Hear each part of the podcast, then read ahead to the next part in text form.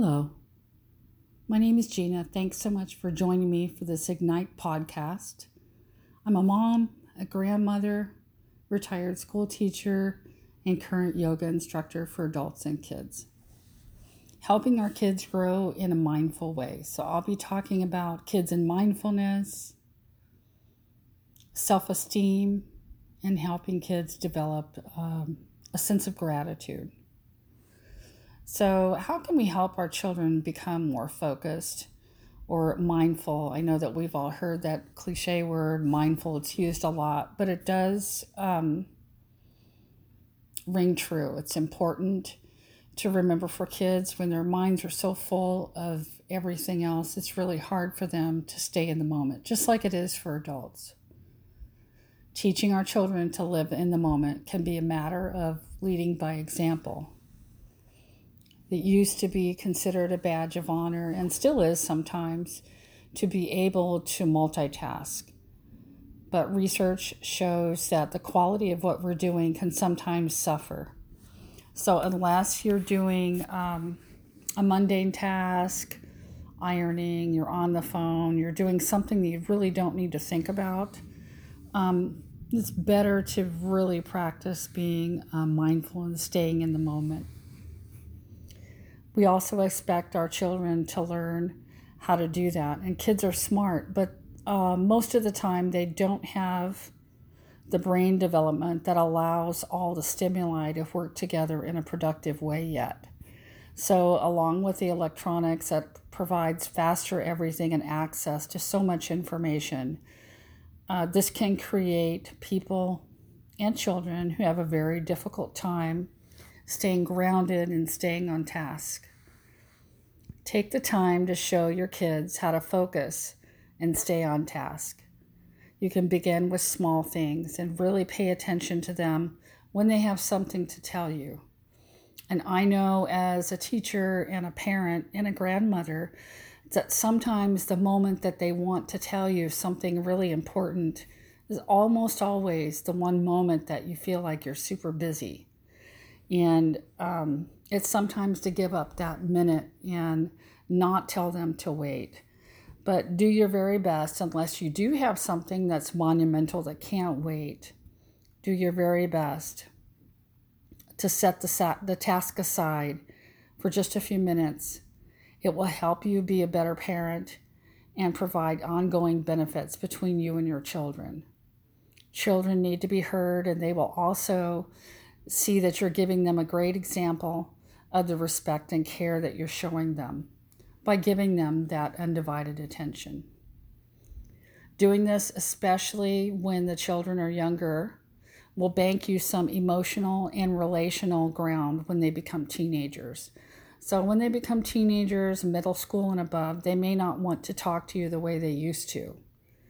But you've laid the groundwork for them to know that they can come and talk to you and they know that they'll be heard. Give the kids and yourself the opportunity to try new things that will train the brain to focus. And these are some of those mindful activities. Uh, you can get it in yoga with breathing. And for kids, especially, it's really good to teach them uh, breathing and counting. Some uh, easy and age appropriate meditation um, I've had kids as young as three that were able to sit in, I mean, granted, very short, but they were able to sit in meditation. Art and meditation, mindful eating, um, especially fun with a piece of chocolate, a marshmallow, a lollipop, or grapes. And that allows the kids to focus on the five senses and really stay in the moment. Besides that, it's fun. Uh, brushing teeth.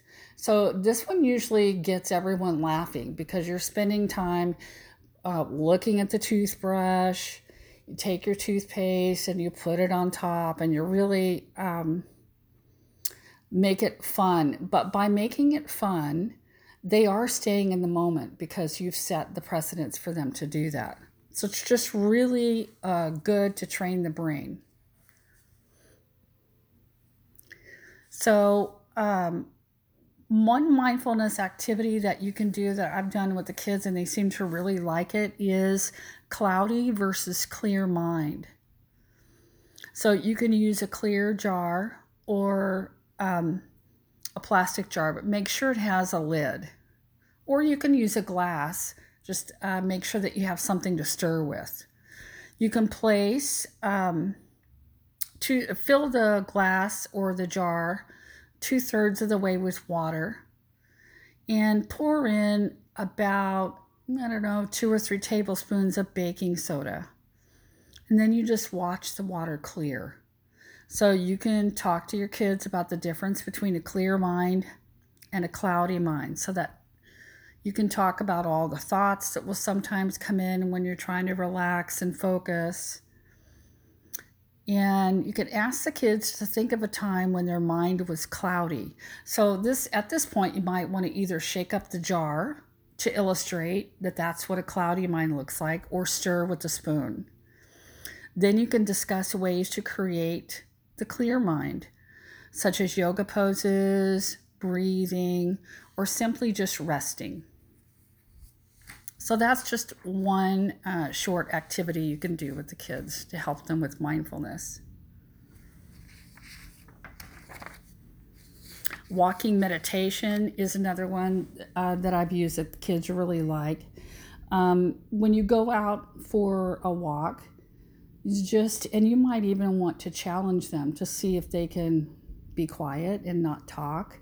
Maybe have them focus on something you want them to find That'll keep their mind busy, have them focus on their breaths. Ask them to see if they can find a particular color, colored flower, maybe see if they can notice a rabbit, um, a dog, or cat, and ask them that when they do see that, they can raise their hand, but they have to be silent. That's another way of getting out. That's really great for the family, too. So, just a few things about mindfulness. Uh, self esteem in children. Many children have issues with their self esteem, may not have anything at all to do with anything you've done or said as a parent. I know that's the first place most of us parents go. It may just be messages that the kiddos have picked up from school, their peers, other trusted adults, TV, or online.